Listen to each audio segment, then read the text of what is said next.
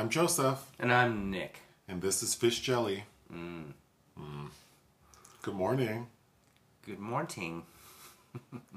The previous podcasts we recorded Saturday night. So this is the first time doing it on Sunday morning. Last night was uh, rough for me because I drank a little bit too much. You got so excited. We had a Zoom call with friends, and yeah, we were only on the call for like an hour. It was longer. Was it longer? Yeah, and I had too much to drink, so I went to bed very early. Well, not early for me, but Right. earlier than I would have liked. How are you feeling? Uh, good. Hopeful About what? that uh, LA's gonna open up soon. Okay. Well, do we want to start with Drag Race Down Under? Sure. Let's start on a on a uh, unenthusiastic note. Yeah, still not impressed. So, this past week, who went home? Um, See, I don't even. The only thing remarkable to me uh, about the most recent episode is that the contestant, etc., etc. she went home. Oh, wait, who's the one who did blackface? Uh, the one whose name was Scarlet something, Adams, Scarlett Johansson? No, uh, ScarJo. ScarJo. Yeah, it came out. Well, it came out like in the beginning of the episode when you know the overly produced segments where the queens are Where- getting ready. Where you have Art Simone go, hmm, has anyone uh, done anything in drag that they're ashamed of? And as soon as Ding, ding, ding. yeah, as soon as he said it, I was like, someone did blackface. But then it, I, as soon as he said that, I remember back when they first announced the cast of this, that was a a, a hot topic. Um, although I, you know, at that time I didn't bother to care to look into it. Um, but yeah, so one of the contestants, uh, Scarlett Adams, I believe, is her name, right? That sounds right. Anyway, yeah, she had done blackface previously, Which sounds like an old Katharine Hepburn character. and so when it was announced she was on the show, it popped up on social media, like images and videos of her doing it. So during the episode, she discusses it, and then actually, etc., etc., is the one who tries to school her on it, mm-hmm. who happens to be the one to go home. And then during the elimination process, RuPaul brings it up. Like, it's been brought to my attention. You've done this. Would you like to explain yourself? She explains herself. And Ru says, I know people want me to cancel you, but I'm going to use this as an opportunity to show kindness and maybe people can learn and you can mm-hmm. grow from this. So that was that. But yeah, still not. Still not in love with the show or any of the contestants. Well, it's funny for somebody that is facing that kind of a dilemma. He doesn't kind of go out of his, out of his way to seem like he's done anything different, or his because he still seems unfriendly. And uh, Okay, so my only thought is when people say like you have to atone, I just don't know like what he would need to do. Like this, you know, drag performer when he was very young, like I'm like in his early twenties, did a character in blackface thinking it was funny. I, And then it's like he realized that it was wrong, probably because of the negative reaction he received. Like had he not received that reaction, he would probably He- still be doing it. Well, that's that's the thing. I think your your behavior changes and your attitude towards other changes when you learn to feel empathy for them. Sure, but people, even et cetera, et cetera, was saying like he needs to do something. But what does he need to do? Like give money to the NAACP Well, or she, like? she, well, she said he needs to do more than just say he's sorry, which I agree with. But But, but what is that? Like people always say that, but it's like, what is he supposed to do? Because Well, it makes I- it sound like he needs to do something for black people. He, I think it's a personal thing that he needs to figure out for himself. That that is genuine and authentic, and I, I don't think there's a script for it. I agree with you, but I think people act like they want to know. Like Sure. you need to explain to me what you did to atone for this thing you did I don't like. And I just I don't know. As a black person, I don't feel like I need that. Like you recognize that what you did was stupid. You're not going to do it mm. again. Well, because the, anything anything innately that comes out of that has to be lip service because you're just answering a question. But I, I think it has to be a personal journey. As a gay person, as a black person, I know there are a lot of people out there who may have negative thoughts towards someone like me, and maybe they have done and said things that they are now embarrassed for. And all I can ask for is that you stop doing it. But you donating money to, you know, some LGBT like nonprofit or that doesn't make me feel like you're a different person. Agreed. The only thing that I can, the only thing I would feel good knowing is that you know that you can't say that shit anymore or you're going to get lit up. So stop saying it. It's just it, I, what I think the point I'm trying to make is if you get clocked and learn, you know, learn your lesson and learn to uh, uh, thinking about changing your behavior and how you move about in the world. I think that what's supposed to happen is it affects how you deal with everyone else as well. Yes, I agree with what you're saying, and I think that that's like real change. Yes. I'm talking about this fake ass, like, someone in the public eye did something a group of people don't like, and they issue an apology and they donate their next paycheck to said group affiliated. And, and, and then it's supposed to be like, well, they did what they're supposed to do. And I just don't think, to me, that just seems fake. Like, what like what you said, sort of personal growth and and doing the work that makes you feel better and learning from what you've done. But how could we ever quantify that or qualify that? Like we don't know people's true feelings. So well, I, that's right. You can't. so so I, I just think it's so strange that people feel so comfortable saying you need to atone. I don't know what that that would be, but you need to do it. Well, shit, bitch. I mean, if you don't know what I need to do to make you feel better about what I did, then like, what am I supposed to do? And do I even care?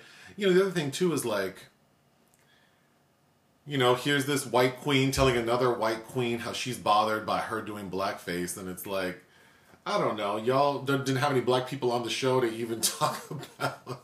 And then the one black person on the show, the host, is just kind of like, Well, they had two. They they were people of color, Right. Because they were uh, indigenous. I'm not sure how to The, Um, the, the Aboriginal. people from New Zealand and Australia, but there were no black people. And what Scarlett did was blackface. Yes. So you know, the one black person on the show, which is RuPaul, didn't really seem to have an opinion of what she did. She just said, "It's been brought to my attention. These photos have come up. Explain yourself, and I'm not going to kick you off." Which is her choice. It's her show, and I don't know that I wouldn't feel the same. Like I would be like, "Well, you know it's wrong, so." you can call me the N word when you're at home and no one's filming you, but out in public you can. And like, I have no control over that. I, I just found it funny that, like, you know, this other white queen who seems to also be very, you know, she identifies as trans, right? Et cetera, et cetera. Or Yes. non binary. Yeah. But, you know, she seems to be very, like, easily lit up about people's language and what they do and say. It, it just, I don't know. I don't care what this white lady thinks. Like, I don't care what this white lady thinks about what this white queen said about well, black people. I, I, I can think it helps that you didn't really care for et cetera, et cetera's personality either. But I think, as grating as that is, I think it helps further a conversation. yes, the net result is positive that this thing was called out and how we're we going to handle it. And I think what was interesting out of that highly produced moment is you have this younger uh, person as representative of you know kind of a, a, a new woke generation, and then uh, Maxie Shields as the an older person who's kind of had put into her two cents of what things used to be like. And her perspective was that coming from a particular community where certain language and certain uh, views were considered normal, you know, she could appreciate how people could Mistake that for for being appropriate. And, and I agree with that. That's why I think it's so important to understand where people come from before you jump down their throats. Like, I haven't seen, I've seen the images of Scarlett doing blackface, but I didn't watch the videos, so I can't say what she was doing. It it looks sus because she's painted dark and then she's holding a puppet that's a black puppet with curly hair and she's wearing a curly haired wig. So I don't know under what circumstances I would think it was appropriate, but I don't know what she did, so I can't say like cancel her. But anyway, moving on. You watched, um, which I don't even know. Are you allowed to even talk about Lissy's story? uh, Lisi. I believe Lisey, it's- sorry. I know it's so. Uh, It's a, story is a Stephen King adapted. Stefan King, as Jamie Foxx in SNL says. Uh, yes, well, it's unspooling. I think July sixteenth or something is the last. It's an eight-episode series based on the Stephen King novel, directed by Pablo Larraín. Uh, reviews have been out because uh, I, I believe press has been able to speak about, uh, as of May twenty fifth, the first several episodes at least. You watched all of them. I watched all of them. I watched portions of a few episodes. Yeah.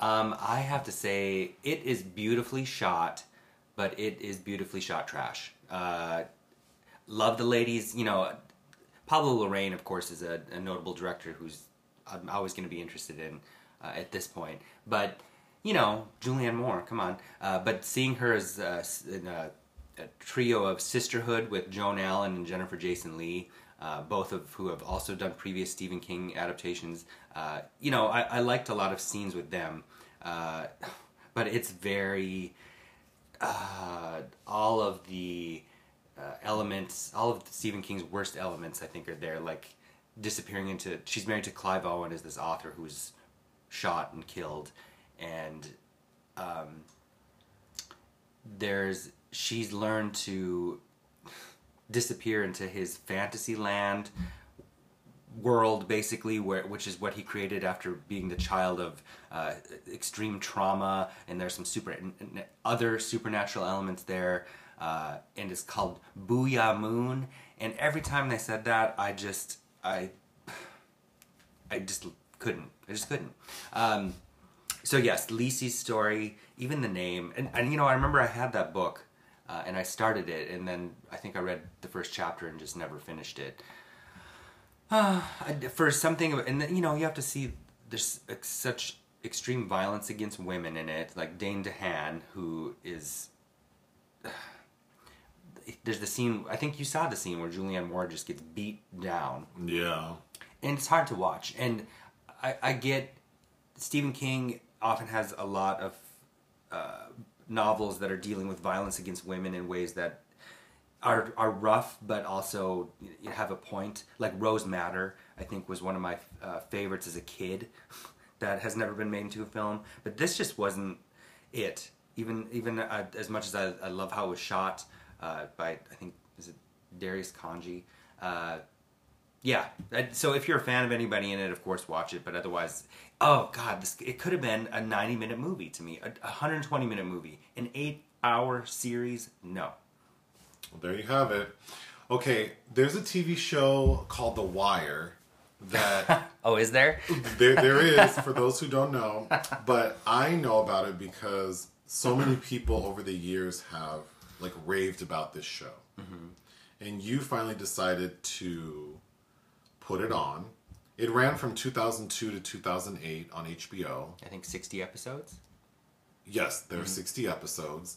Um, and it, it's always been on my radar. Yeah. And it has a predominantly black cast. So that was always, like, that always piqued my interest. But at the time, I didn't have HBO. And I don't know that access to the show up until recently was easily available. Unless you bought the disc set. Right. So, you know, we have access to HBO Max, so mm-hmm. we watched the first episode.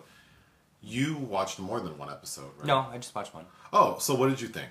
Um, it's interesting. You know, in retrospect, it's. I think you come to expect a lot from the first episode of a, a series with uh, the reputation this has, and it starts off kind of on a, a slow note. It's you, you, kind of slowly sink into it, but by the end of the episode, I liked it. Uh, so I, I am very much interested in continuing. It didn't grab my attention the way I wanted it to, but I think, like you said, all of the um, I had a lot of expectations, like that I'd be blown away, and the first episode's pretty sleepy to me. But um, I am interested in continuing. You can go on without me, and I'll I'll pop in whenever you're mm-hmm. watching it. Um, so don't let me stop you. But to talk about a series that did grab my attention mm-hmm. and mine. The Mare of Easttown. Not the the just Mare of Easttown. I heard some people talk about it, and I had no idea what they were talking about. And you had mentioned it once, I think, mm-hmm. prior, and then we had a free. What was it like a Monday or? I don't remember. I think we were waiting for access to a screener. Yeah, we were. Yes, that, that's right. We were going to watch a screener. That access was getting janky, so we put on Mare of Easttown, and when I tell you that shit is so good, Mm-hmm.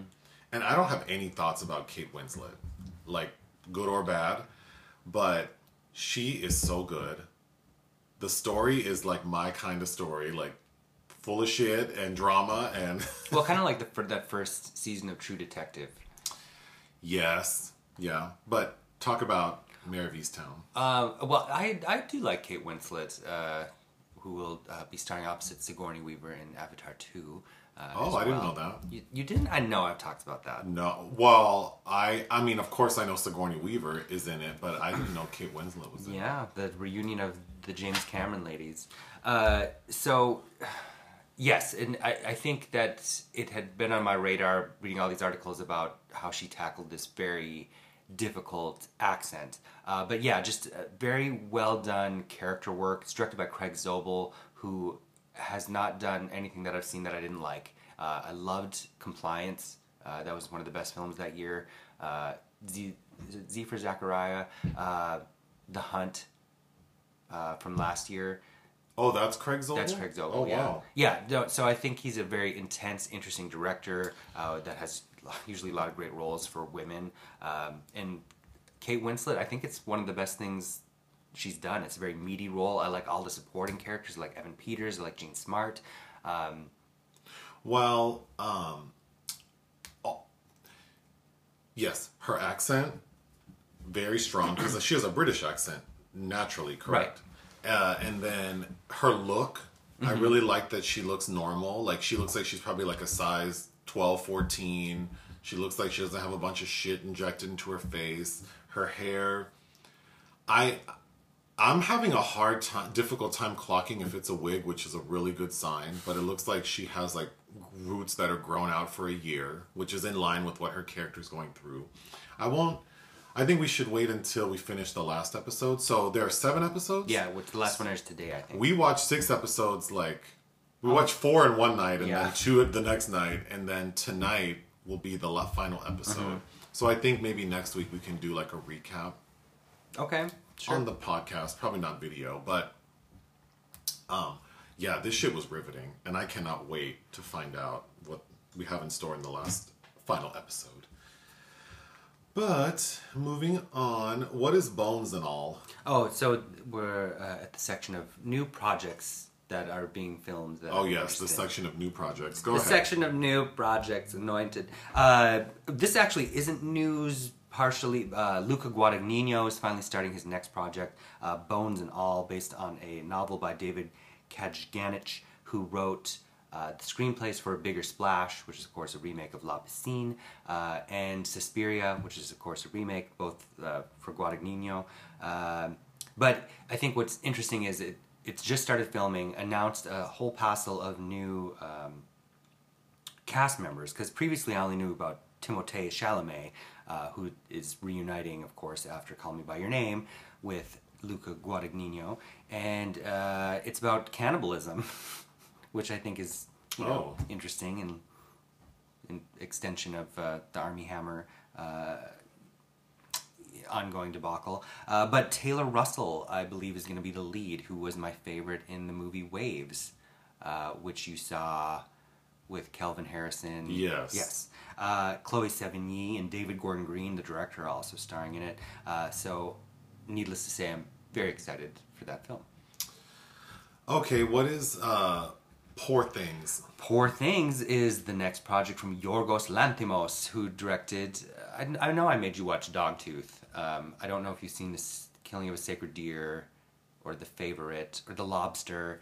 Um, I saw The Lobster. okay, so you know his brand of came out of the Greek weird wave, uh, as it were. Uh, he is reuniting with Emma Stone, who after Cruella, I'm actually, you know, she's not uh, on my avoid list, I guess. Uh, he's adapting Poor Things, which is kind of a Frankenstein story based on a 1992 Scottish cult classic, uh, also starring Mark Ruffalo and Willem Dafoe. Okay. Is that it? No, didn't you write? I gave you a bunch of things for your. No, I mean, are you done talking about Poor Things? Yes. Okay, I don't want to cut you off, as I'm apt to do. uh, what is Brother and Sister? Oh, so Ar- Arnaud Desplechin uh, has been very busy. Uh, uh, obviously, notable French director. Uh, Cannes will be announcing their uh, official selection June third, finally, and uh, his he adapted a Philip Roth novel called Deception, which I actually aim to. I started reading several years back and never finished, so I aim to. Hopefully, over the next week, I'll probably read that. Uh, that is highly tipped to be a potential uh, film program to Cannes this year. But he's already announced another project called Brother and Sister, starring Marion Cotillard and Melville Melville Poupaud, uh, who I also uh, both of those people I quite like. So it's exciting to me. Okay, Le Jeune Imam. Le Jeune Imam, uh, Kim uh, Chapiron's new project. Uh, you know Kim Chapiron, who directed Sheitan, starring Vincent Cassel. So kind kind of this uh, director that came out of that. Uh, what did they call all those people then? Uh, the Splat Pack. he's he's kind of uh, involved in that, but uh, has graduated to other things and is related to the. I forget who's he's related to. The the Gavras clan. Anyway, uh, that is a project I'm interested in. And lastly, Great Freedom. Great Freedom. It's the sophomore film by an Austrian director named Sebastian Meise. Notably, it stars Franz Rogowski, uh, who I feel like you've seen in things, uh, but you're going to see him this week in Undine, uh, which I'll be rewatching, but you'll be seeing for the first time, uh, which a Christian Petzold film I really like. Uh, and he his this project Great Freedom is about a man that survives the concentration camps only to directly be escorted to prison due to paragraph 175 because he's a homosexual. Uh, so that uh, the period in the the subject matter, of course, I think should be interesting. Plus, I think Rogowski's a fantastic actor. All right, so moving on to movies we watched this past week that we didn't review on the YouTube channel. Waiting for You? I watched well, so I watched two Fanny Ardant films I haven't seen before. Okay. and I guess we'll just put a pin in why. But yeah, I watched a film called Waiting for You. She did in 2017, uh, and Sabrina, which she has a very small role in that. Um, my mother never liked Julia Ormond. I don't know if it's because she was upset at Legends of the Fall or what. Uh, but but uh, for some reason, my mother did not like Julia Ormond. Uh, so the, you when her heyday was kind of you know in that mid 90s period. Uh, and she did a remake of Sabrina, of course, the Audrey Hepburn uh, classic, and I'd never seen it. Sydney Pollack directed it. Um, just uh, the the scenes in France, Franny, uh, Fanny's beautiful. Um, I think Valerie Lemercier has a small part in there as well. But as soon as they get back and we're stuck with Julia Ormond and her makeover and falling in love with Greg Kinnear and then Harrison Ford, ugh, like neither, ugh, yeah, Oh. it, it, it was unpleasant and, and dull, and I can I, I can see why that film is probably not as obviously beloved as uh, Humphrey Bogart and uh, Audrey. You finally watched Ray. Yeah, there's a reason though. Uh, first, we watched Leprechaun Five in the Hood, and and I was looking up because every time I see Warwick Davis who plays Leprechaun and Willow, uh, I'm like, God, what else did he do? He had to do. And I saw Ray in his filmography, and I'm like, well, we need to watch something quality after Leprechaun Five in the Hood. So You didn't like Leprechaun 5? it was a chore to get through. Um, I do like iced tea, but that was a chore. It's obviously so stupid. Yeah. But it's also, you know, lep- I don't think I. I mean, I should know this, but I think I had forgotten that the leprechaun speaks in rhymes. Mm-hmm. So hearing the leprechaun rhyme like inappropriate, Yeah, because he he riffs on fucking "I Have a Dream."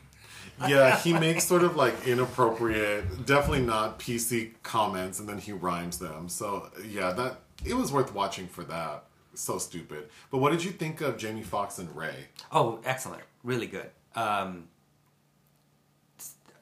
I mean, I don't know why I never saw. I mean, I was in college when that came out, and I, I think biopics are never my go-to anyway. And of course, I wasn't watching films at the level I do now.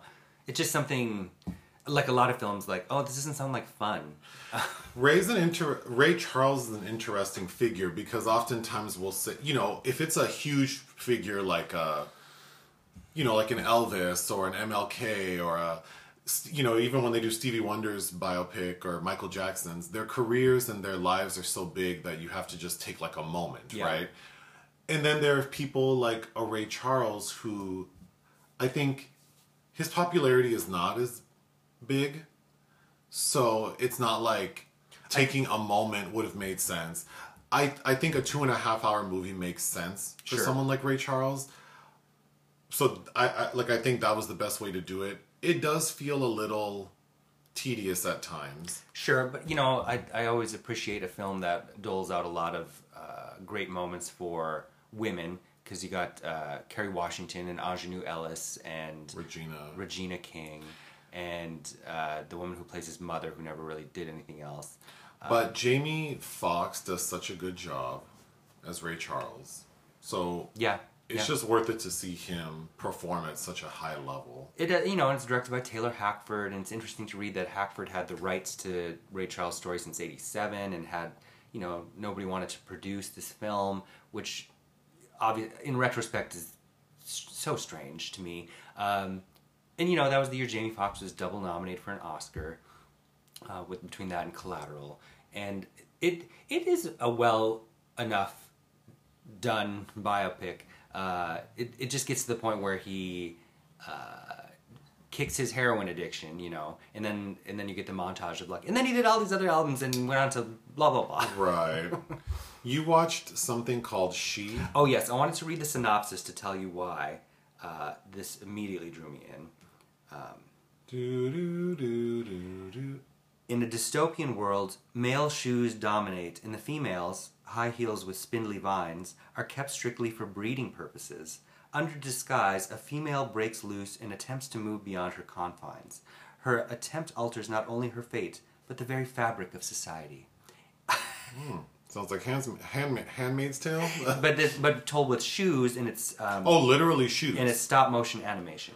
oh. Um, it's directed first time director Zhu Shangwei, uh, and it's very uh, Jan Svankmajer. Uh, if you are familiar with any of that uh, stop motion, like if it reminded me in the best ways of something like Little Otik, aka Greedy Guts, and uh, and and very subversive and the weird traditions that he builds in this world of shoes. Uh, that's kind of nonsensical. Even early David Lynch, maybe a little bit, who I know had some shorts that were animation, if not stop motion. Um, yeah, fascinating. It, it definitely is kind of the makings of a cult classic, and it it was came out in 2018, uh, and it, it right now is streaming on Mubi, which is why I knew about it. But and, and you know on Mubi, I think things are only available for 30 days. But yeah, fascinating. we watched something called Grizzly, Mm-hmm. which was released by who? Uh, Severin Films. It was interesting. It's like if Jaws were a grizzly bear. Oh, it's very much a Jaws ripoff. It's 1976. Um, boy, Christopher George, the lead. Uh, Who was in Playgirl. yes, So I- if you want to see his dingle dangle, just Google that. which there apparently that shoot he was eating watermelon. Yeah, the photo I saw of him, he's naked and uh, like sort of spread eagle, but on his like side, and just eating a watermelon, a, sli- a big slice of watermelon with a spoon. Yeah, it's interesting what they thought was sexy uh, back then. But uh, he he kind of has that Lee Marvin, James Coburn kind of grizzled masculinity, uh, and I just kept laughing because they they make it seem like they're at s- somewhere in the city because he it's the park owner where this grizzly is this 15 foot grizzly is you know slaughtering people and he, he keeps saying because he's the park supervisor He's like the park ranger. He's the park ranger. This is my jurisdiction. Yeah. It's- I was most disappointed in the you know, the the practical effects of the grizzly bear attacking like the actual attacks are comical oh yeah, because it's all edited. Because it's all edited and, and and we only see like what looks like just a big furry arm with claws attacking things but then we have like stock footage of a grizzly bear walking around it's uh, it made me want to rewatch Herzog's Grizzly Man, uh, as well as Grizzly Two: The Revenge. So I would recommend. I don't recommend watching Grizzly, but I do recommend watching the trailer for Grizzly Two, which has George Clooney, Laura Dern, Laura Dern, Louise Fletcher, and Charlie Sheen. which was filmed in the early 80s and came out last year. But the director of this, William Girdler, also directed a direct sequel to Grizzly called Day of the Animals, which Severin Films also put out, and we haven't watched yet. Um, William Girdler, I find to be interesting. Not only did he direct the the black exploitation remake of The Exorcist, which we've seen, called uh, Abby, Oh yes, now Star- I do recall. and starring uh, what's her name? From We rented that from Cinephile. We rented Black Devil Doll from Hell from Cinephile. Oh. I used to own Abby. I think I, I thought it was. It needs to be restored because it's just. It's it's hard to watch in its current um, uh, form. But it stars uh, what's her name from Imitation of Life, uh, Juanita. Uh, what's her name? And the guy from Bla- William Marshall from Blackula and Juanita Moore. Anyhow, William Girdler also directed a film called The Manitou, which I would not recommend watching unless you have some kind of substance, mind-altering substance. But uh, Susan Strasberg plays a woman afflicted with a demon growing out of her neck like a goiter. Uh, and I will. I invite you to watch the trailer for it, which For the Klansman. for the for the Manitou. I thought we were talking about the Klansman. No, I'm still talking about William Girdler. Oh, okay.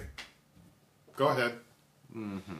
Uh, the trailer for the Manitou, where Tony Curtis is like has that reaction, like in the neck. It's a demon in the neck. Anyhow, Well, let's move on to the Klansman. uh, which I watched last, which is a film that I've always wanted to see, but again, subject matter and d- despite the the horrible reputation that precedes it, uh, just never seemed a prime moment. But I watched it last night. Uh, notably, O.J. Simpson and Lola Falana uh, in the supporting cast, who are fascinating to see. Especially Lola Falana, who is actually giving a performance, unlike Lady Cocoa is, you know, black exploitation gold, but you know this is actually playing a sympathetic character, eh, not unlike she did in Liberation of L.B. Jones as well. Uh, but it's it's infamous. Samuel Fuller had written the script and was supposed to direct, and the studio got uh, nervous about the subject matter, uh, so they uh, basically had the script rewritten. Sam Fuller, who is an excellent director, left. Terrence Young directed, and it's it's shocking because Terrence Young directed three, I think three, if not more, James Bond films starring Sean Connery in the '60s. He did a great film called Cold Sweat that I love with Charles Bronson, which maybe is on the B side, but I still think is an excellent film. And it's shocking the quality of The Klansman, uh, which needs to be restored. But the leads, Lee Marvin and uh, Richard Burton, were just drunk the whole time. And most of Richard Burton's scenes have to be on his back or sitting, and he's visibly slurring. But the best scene that you have to see is the fisticuffs between Richard Burton and Cameron Mitchell, and Richard Burton is clearly drunk. Like, can almost barely stand and is throwing punches at Cameron Mitchell, whose body is flying all over the place. And this woman kisses him afterwards, and the line he just just slurring. It is hmm. fantastically. Oh my god! Um, definitely worth a watch though. All right, moving on. You want to run down your top five releases for May, the month of May. Well, we're at the end of the month, and I, I think we're trying to make it a tradition that uh, films you might have missed over the past month uh, that are worth watching. All right. Um, in, in no particular order, but what stands out to me Wrath of Man, Okay, with Jason Statham. the Guy Ritchie film, Sequin in a Blue Room, the homosexual film. yeah, uh, The Perfect Candidate, Don't know that one. Saudi Arabia, Okay. uh, Quiet Place 2, Yes. and maybe just because this whole pandemic has made me grow soft, or maybe just because May, you were shit, May, uh, Cruella. Cruella's worth watching. Yeah, I, I, I It's. I mean, it's the probably the biggest release of. Well, I think Quiet Place Two is kicking its ass at the box office. Not that Yeah, I, it not, is. Not that I care about that, but um, But yeah, no, that's a that's a reasonable uh, uh, selection. Uh, today's May 30th. So it is uh, Remy Ma's birthday, the rapper. Yeah, no Remy Ma. Okay. It's CeeLo's birthday. oh, poor CeeLo. He's only 47. Well, you know, he's never quite recovered from. The his sexual abuse allegations. And uh, Wynonna Judd Oh, is only 57. Well, you know, she's. Anyway, okay, today's topic is death.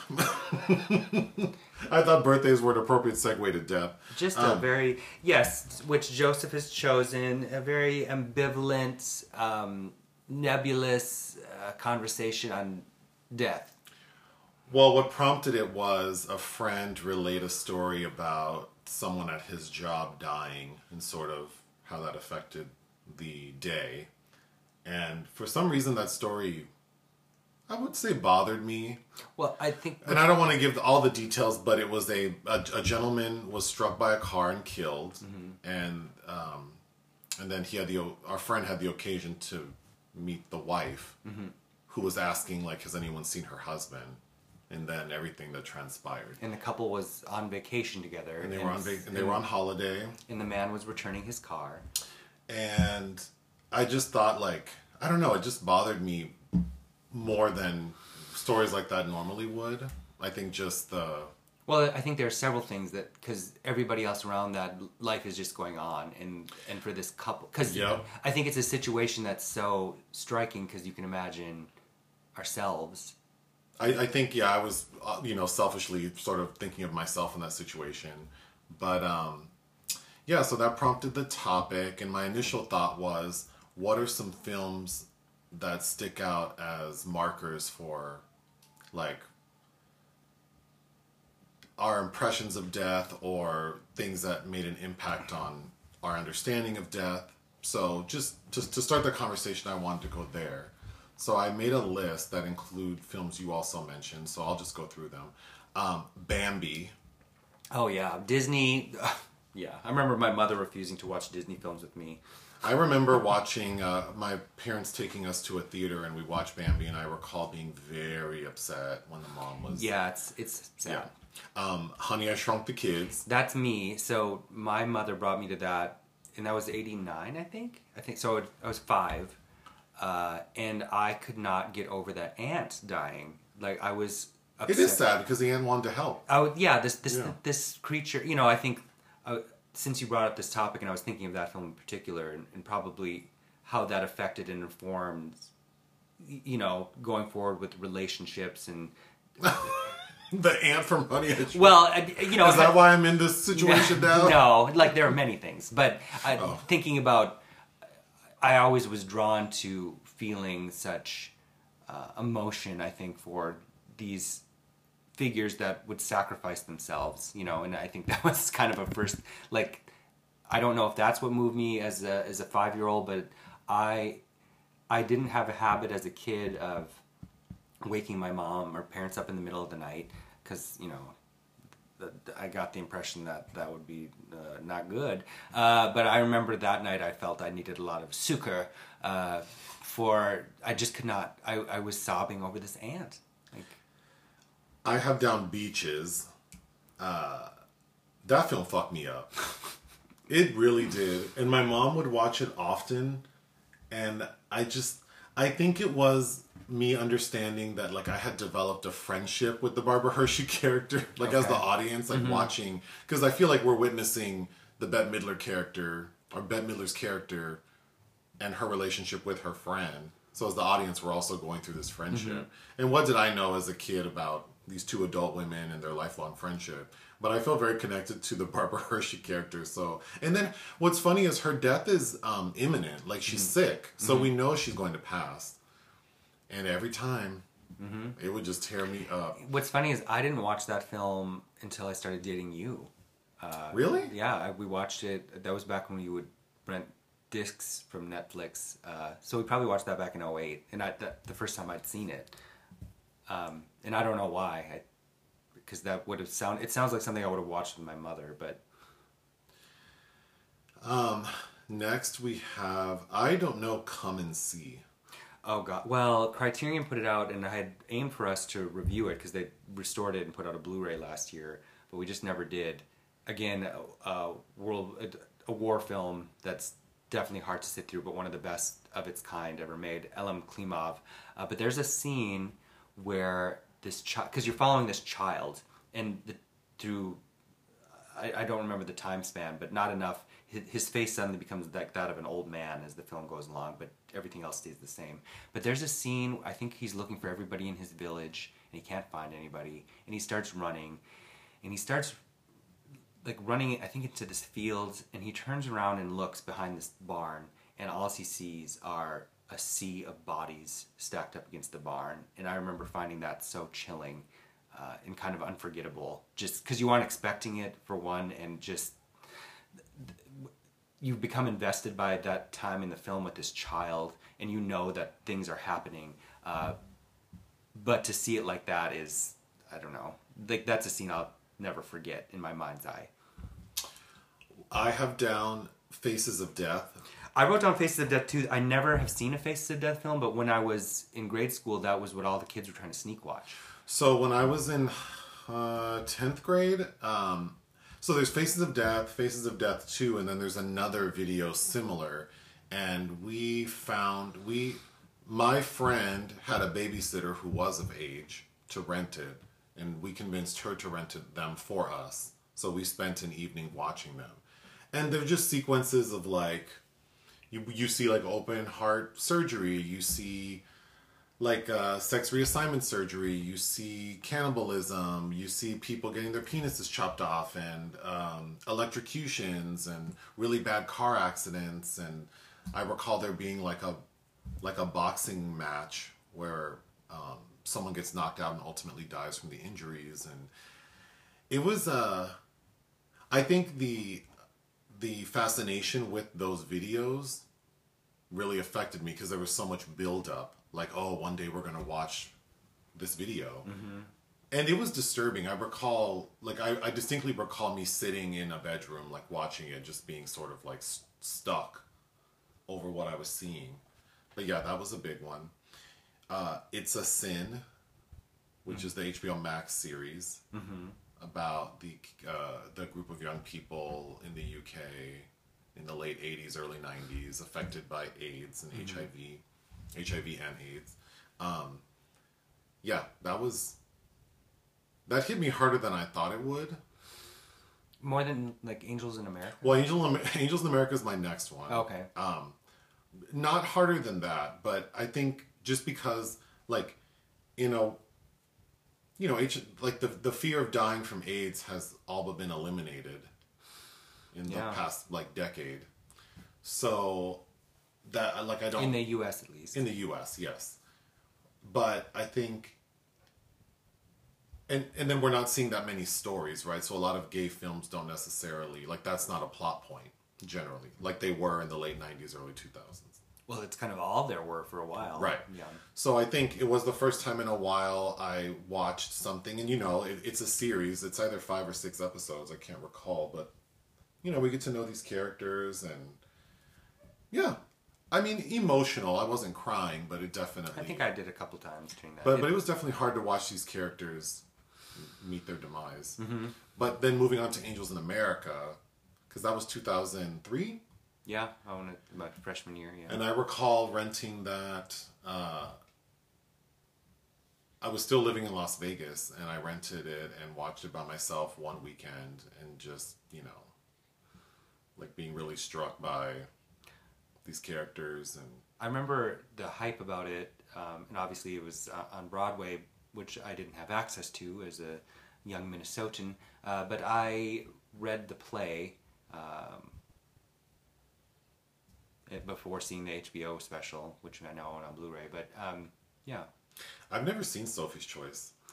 Uh, you need. I mean, it's for all my ragging on Meryl and how she's overrated. Sophie's Choice is pretty good, um, but the scene where you know she makes her choice is.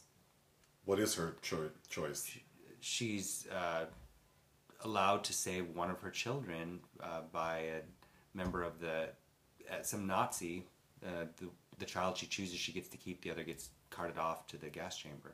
And which one does she choose? Uh, the one that's in her arms, which I think is her girl. So she, I think they take the little boy, Oh God. and this, just the screams and the it's it's very well done. Um, it's a very well done film, and that's uh, Alan J. Pakula, who uh, you've seen Klute, Yes. um, and uh, a really good film with Liza Minnelli. Oh, The Sterile Cuckoo. uh, but it, he's he's done a lot of films, but Sophie's Choice is definitely one of those. Uh, the, the, the even her casting, I think, is an interesting story because they wanted a Polish woman, but they all the women they had the pro, the the the issue they had was getting a woman who could also speak English. And you know, Streep is one of those performers who's known as a uh, for her ability- Chameleon. her well her accent work Okay. i think uh, goes a long way uh, but yeah sophie's choice definitely is scarred me uh, as a child Okay, so then moving on to general topics, I guess. Do you want to talk about just talking about death? Like, do you want to talk about AIDS, yeah sure I'm, well HIV slash AIDS? I, I think um, well it's interesting because we're both of a generation that grew up to be afraid of sex.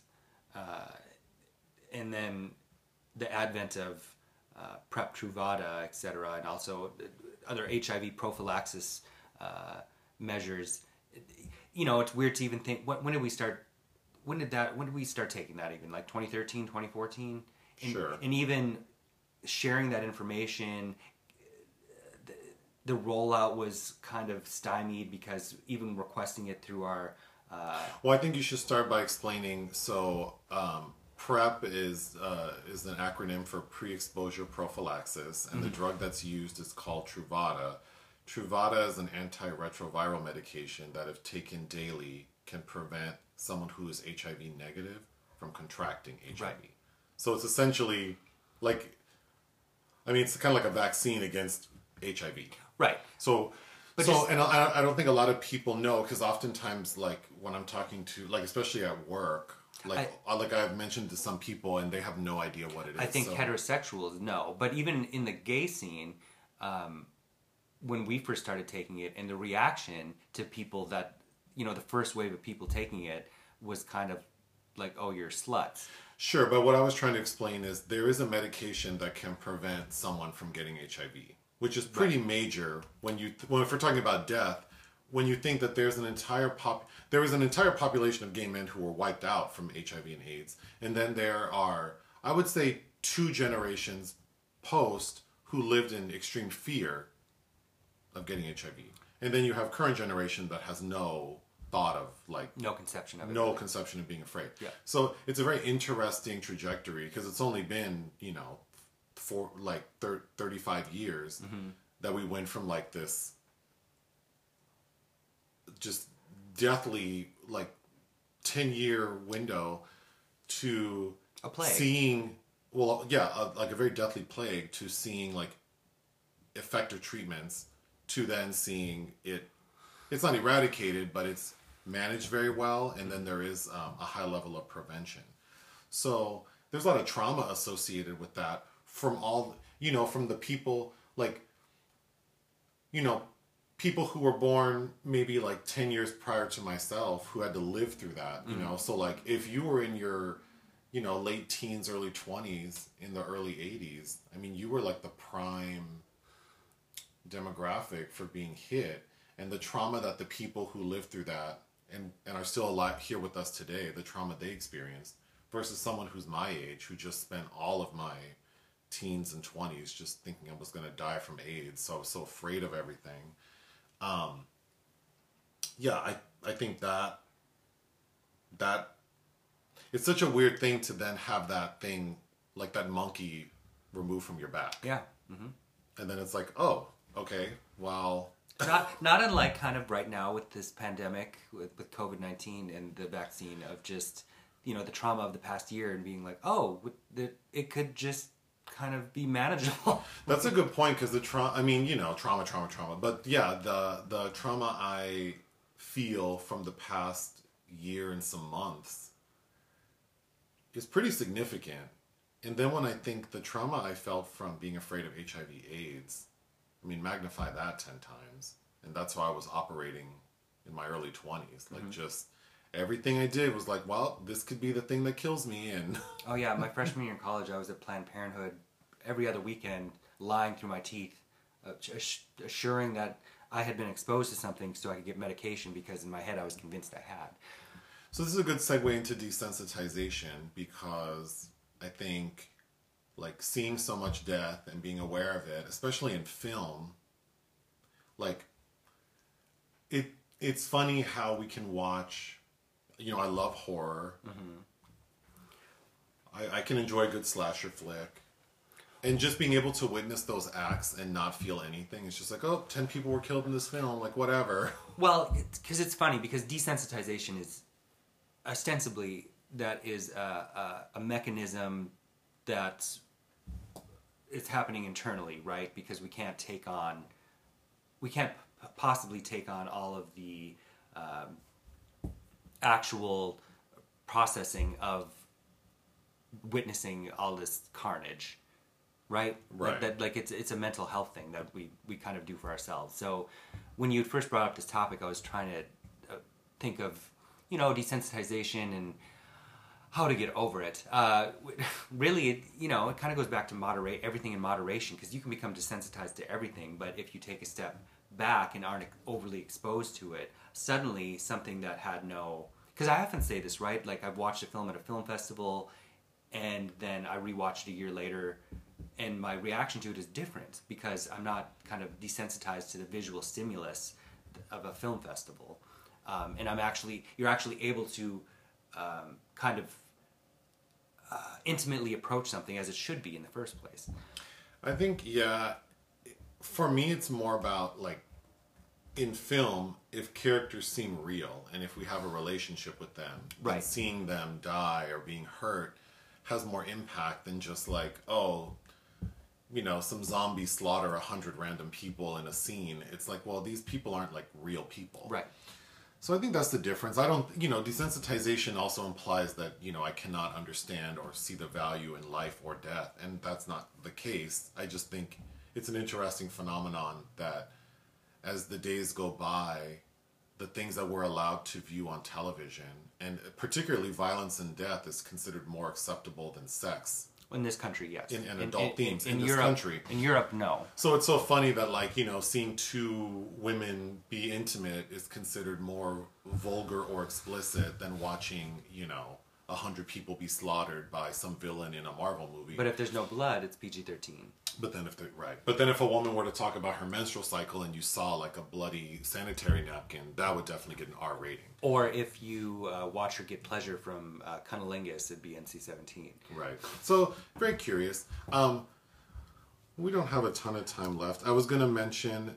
Um, I have a tattoo that says "Do not resuscitate," and when people see that, they always ask, like, people want to, like, they want me to explain, like they have a right to know. But um, my usual response is that I, I always say I've lived long enough. But I think part of my thought is well there are two reasons. When i think about this tattoo and i was not close to my grandmother. Like on my mother's side that grandmother is the only grandmother i really knew. And i wasn't close to her.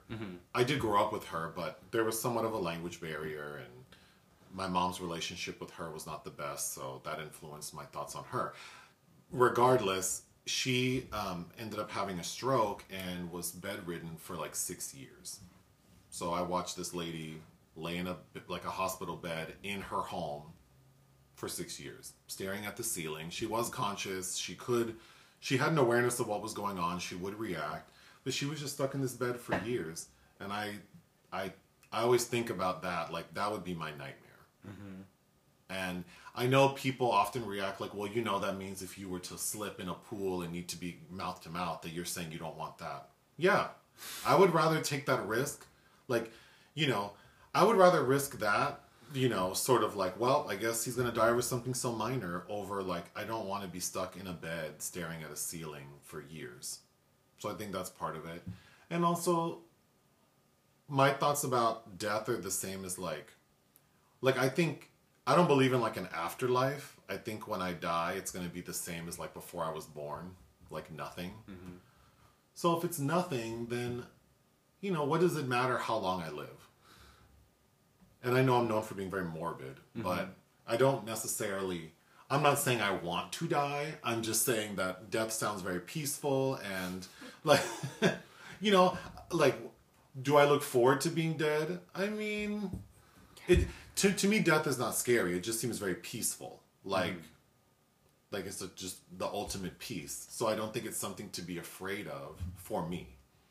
But then that moves me into the topic of suicide. So, what are our thoughts on suicide? oh, before I go there, what do you think about my DNR tattoo? Um, it doesn't. Well, I'm also kind of a morbid person as well. Uh, but I, th- I always think it's to each his own. You should have control of your own body. As the Bible says. the Bible doesn't say that. Um, no, I. It's sh- everything regarding your body should be your choice. Oh, that goes for everybody. funny you say that. Okay. Oh. Um, but anyway, well then, move on to suicide. what are our thoughts? As in good, bad, Well, hot, just hot I, or not. I mean, just when you yeah, hot, toot it or boot it.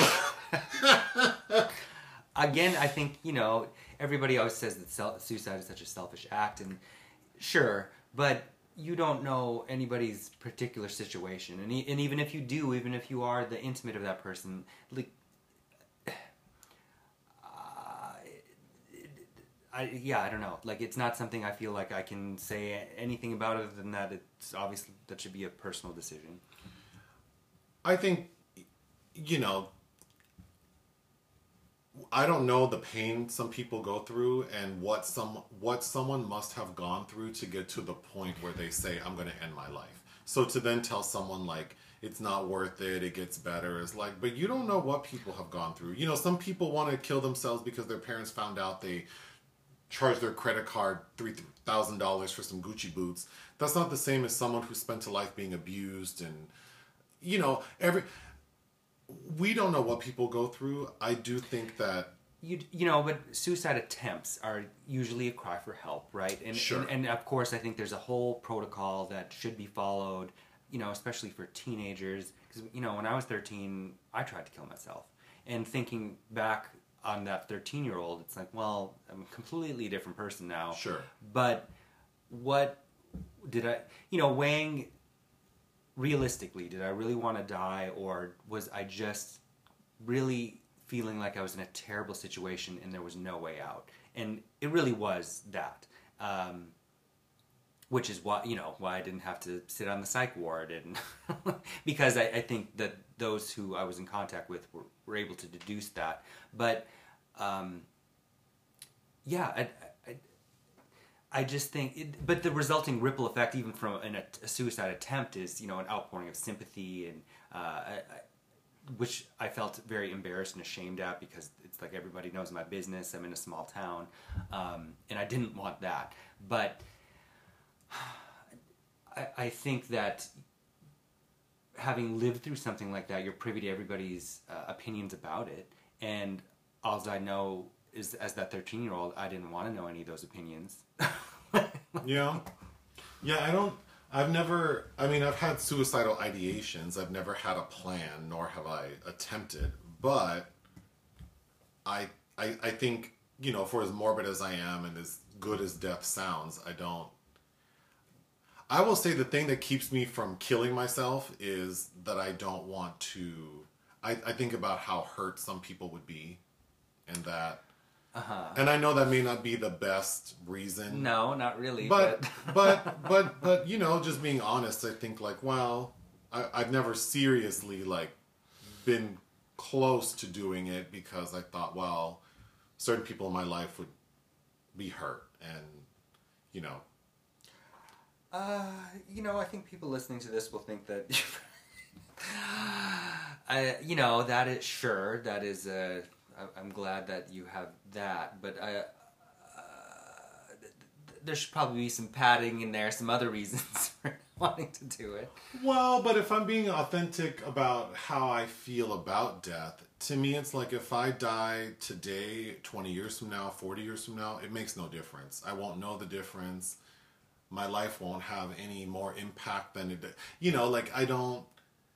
I think that I should live my life and try to do the best I can to be happy and do the best to be a productive member of our society.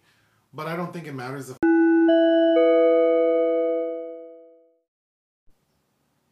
Okay, that ended abruptly. We ran over on time, but you wanted to finish your thought. Oh, I, I what I was saying was, um, I think that uh, it, you know, this isn't just something.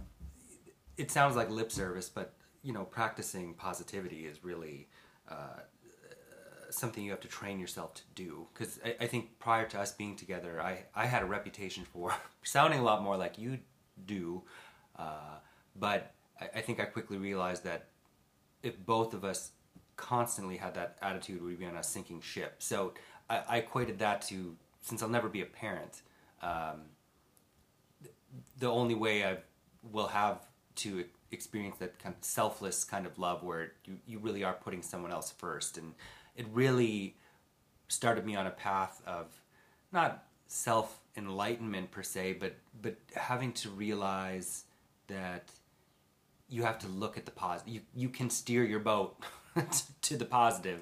Um, and sometimes you kind of meet up, meet yourself in the middle, like, and that's okay. But uh, it, it really is just putting in the work of you know what you put out in the universe comes back to you i think like i'm not innately a spiritual person but i think that the energy the, the vibe you put out there I, I think is important because if you if you're a sour ass person and that's what you're putting out there that's the energy you're going to receive in response uh, it, but if you know when people talk about having the glow and the glow inside you i really think it's just being comfortable in your space wherever you are moving about in the world Okay.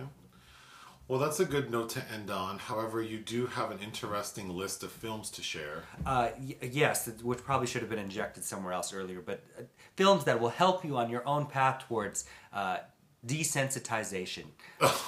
Okay, here we go. Um, Nekromantik. A little necrophilia, I mean, yes. these are films that you, I, I think, at a certain age, uh, y- you seek out wanting to shock yourself, and then end up kind of being like, oh, they're just disgusting. Uh, Henry, Portrait of a Serial Killer. okay. uh, Angst, another, uh, I think, is it Aust- Kargl? Is that guy's last name? I think it's Austrian. Uh, Gaspar Noé is a big fan of this film, but also disturbing. Uh, and Man Bites Dog, another uh, very realistic, uh, uncomfortable serial killer film. All right. Well, how would you like to end?